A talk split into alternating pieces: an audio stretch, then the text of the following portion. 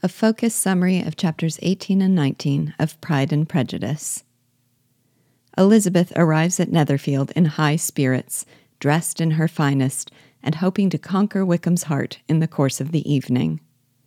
When she discovers he is not there, she suspects he was purposely omitted for Darcy's pleasure. She learns from Wickham's friend Denny that he is away on business, but Denny tells her, too, that it might have waited had he not wanted to avoid a certain gentleman present. So, to Elizabeth, Darcy is still answerable for his absence. She finds it impossible to be civil with Darcy, and even struggles to overcome her ill humor with Bingley, whose blind loyalty to Darcy provokes her. But after telling her troubles to Charlotte Lucas, her spirits lighten, and she can return to the amusement of pointing out the follies of Mr. Collins. Her awkward and mortifying dances with him, however, bring a return of her distress. She then dances with an officer from whom she is delighted to learn that Wickham is universally liked. Immediately after, she is taken so off guard by an invitation from Darcy that she accepts without knowing what she did. Charlotte consoles her that she is sure to find him agreeable, and reminds her that he is a man ten times the consequence of Wickham. But Elizabeth insists she is determined to hate him. Elizabeth takes her place in the set, and she and Darcy stand without speaking. At first resolved not to break the silence, Elizabeth suddenly fancies it would be a greater punishment to make him talk. She comments on the dance, and after a pause of some minutes, tells him it is his turn to say something. What follows is another of their contests of wit that can't be captured in a summary, with her sharp witted mocking of his taciturn manner, and his equally clever questioning of the standards by which she mocks. After some moments of silence, he asks whether she and her sisters often walk to Meryton, and she succumbs to the temptation to boast of the new acquaintance they made there. With a haughty expression, Darcy comments that Wickham's happy manners enable him to make friends, but that it is less certain whether he is able to keep them. Elizabeth observes that he has been unfortunate enough to lose Darcy's friendship, making it clear that in their dispute she sees Wickham as the blameless victim. Mr. Lucas then approaches to compliment Darcy on his dancing and his partner, and to anticipate the pleasure of a union between Bingley and Jane. Darcy seems hardly to be listening, but Mr. Lucas's comment on the marriage prospect elicits from him a serious expression. When they are left alone again, and Darcy seeks to take up conversation, Elizabeth suggests that they give up the effort, since they have tried several subjects without success. Darcy suggests they compare their opinions on books, but Elizabeth turns it back to the subject of his unappeasable resentment. She asks whether he is cautious about how his resentments are formed and careful not to be blinded by prejudice. When he asks the purpose of her questions, she says she is trying to make out his character. He suggests that she delay her judgment, but she is disinclined, so he coldly comments that he would not deny any pleasure of hers.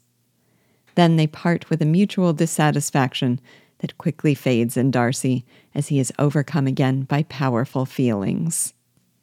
Elizabeth is then accosted by Miss Bingley, who, with a tone of disdain, counsels her not to give confidence to Wickham's assertions. She insists that his claims against Darcy are false, though she knows nothing personally about the particulars. She says she pities Elizabeth for having to face this discovery, but adds that she ought not to have expected much better, given Wickham's descent. Elizabeth angrily rejects this paltry attack, saying it arises only from Miss Bingley's ignorance and Mr. Darcy's malice. Then she seeks her eldest sister, whose complacent smile and happy glow prompt her to put aside her own resentments.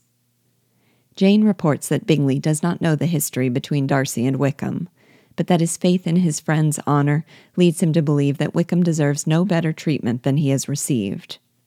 She adds that by account of Bingley and his sister, Wickham is not a respectable young man. Since what they know of the story and of Wickham's character come from Darcy, Elizabeth is unconvinced by their assurances and maintains her own opinion of the two men. Elizabeth then turns to the more gratifying topic of Mr. Bingley until he himself joins them, at which point she withdraws to Miss Lucas. Mr. Collins approaches them with exultation to say that he has discovered that Darcy is the nephew of Lady Catherine de Bourgh, and he tells them of his intention to introduce himself and pay his respects. Elizabeth does all she can to dissuade him, sure that Darcy will consider it an impertinence. But Mr. Collins, in a tone of condescension, says he considers himself much more capable than she of knowing what is right, and determines to follow the dictates of his own conscience. From a distance, Elizabeth watches Mr. Collins' solemn bow and formal speech to Darcy, and Darcy's look of unrestrained wonder and air of distant civility that turns to contempt as the speech continues. Nonetheless, returning to Elizabeth, the clueless Mr. Collins says he is not dissatisfied with Darcy's reception. Elizabeth then turns her attention entirely on Jane and her happiness, as she envisions her happily settled in that very house. She sees that her mother's thoughts are bent in the same direction, and tries in vain not to come near enough to hear her. But after being seated next to her at dinner, she listens in horror as Mrs. Bennet speaks volubly about all the wonderful advantages Jane's marriage to so charming and rich a man will bring them. Elizabeth begs her mother to describe her felicity less audibly, perceiving that Mr. Darcy has overheard it all. But Mrs. Bennet's behavior cannot be checked. Elizabeth blushes with vexation, convinced by Darcy's expression, first grave, then indignant, that whether or not he is watching her, he is taking in every word. No sooner has Mrs. Bennet left off exposing herself than Mary seizes an opportunity to sing before the company. Watching Mary perform with weak voice and affected manner puts Elizabeth in agonies, particularly when she finishes one song and starts uninvited into another. Mr. Bennet stepping in to say aloud that Mary has delighted them long enough and ought to let the other girls have a turn only heightens Elizabeth's embarrassment.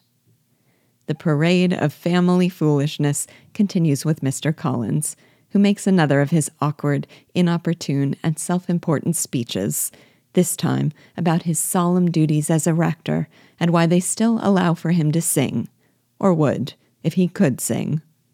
Many stare, Mr. Bennet looks amused, and Mrs. Bennet congratulates him on having spoken so sensibly. Elizabeth thinks that had her family made an agreement to embarrass themselves as much as they could, it would have been impossible for them to play their parts with finer success. Her only consolation is that much of it escaped Bingley's notice, but she cannot decide whether she finds his sister's insolent smiles or Darcy's silent contempt more intolerable. For the rest of the evening, Mr. Collins perseveres at Elizabeth's side, assuring her that his chief object is not the pleasure of dancing, but of remaining close to her. Her only relief comes when Miss Lucas joins them and engages Mr. Collins in good natured conversation. By Mrs. Bennet's design, the Longbourn family are the last to depart. While they wait for the carriage, Bingley's sisters scarcely open their mouths and repulse Mrs. Bennet's attempts at conversation. Mr. Collins fills the silence with long speeches. Darcy and Elizabeth say nothing at all, and Mr. Bennet watches the whole scene with enjoyment. Bingley and Jane stand detached from the rest, speaking only to each other. As they depart, Mrs. Bennet invites Bingley to join them for a family dinner, and he promises to accept her invitation as soon as he returns from a trip to London. Mrs. Bennet is perfectly satisfied that Jane will be settled at Netherfield within a few months, and that Elizabeth will be married to Mr. Collins. The latter arrangement brings her less pleasure, since Elizabeth is the least dear to her of her children, and the worth of Mr. Collins eclipsed by Bingley and Netherfield. The next day, Mr. Collins sets about the business of proposing in an orderly manner with all the regular observances. Finding Elizabeth, her mother, and her younger sister at breakfast, he requests a private audience with Elizabeth. Elizabeth begs her not to go and says she will go away herself, but Mrs. Bennet insists that she stay and hear him. Elizabeth sits down, resolving that it is best to get it over with as soon as possible, and trying to conceal her feelings of distress and diversion. Mr. Collins begins by assuring her that her unwillingness and modesty make her only more amiable in his eyes. He confesses the reason for his attentions and says, with solemn composure, that before he runs away with his feelings on the subject, he will first offer his reasons for marrying. Elizabeth is trying so hard to stifle a laugh that she is unable to stop him from proceeding. His reasons are thus First, it is a clergyman's duty to set the example of matrimony. Second, it will increase his happiness. And third, it is the wish of his patroness. He says that Lady Catherine is sure to approve of Elizabeth, and Elizabeth to enjoy the advantages of a connection with a woman of her rank. He also adds that he had determined to choose a wife from among Mr. Bennet's daughters, because he is to inherit his estate, sure that his motives will elevate him in her esteem. Finally, he says, all that remains is for him to express the violence of his emotions. After he assures her that when they are married, no reproach regarding her lack of fortune will ever cross his lips. Elizabeth now urgently interrupts to say he is too hasty and has forgotten that she has given him no answer. She thanks him for the compliment, but says that she must decline his proposal.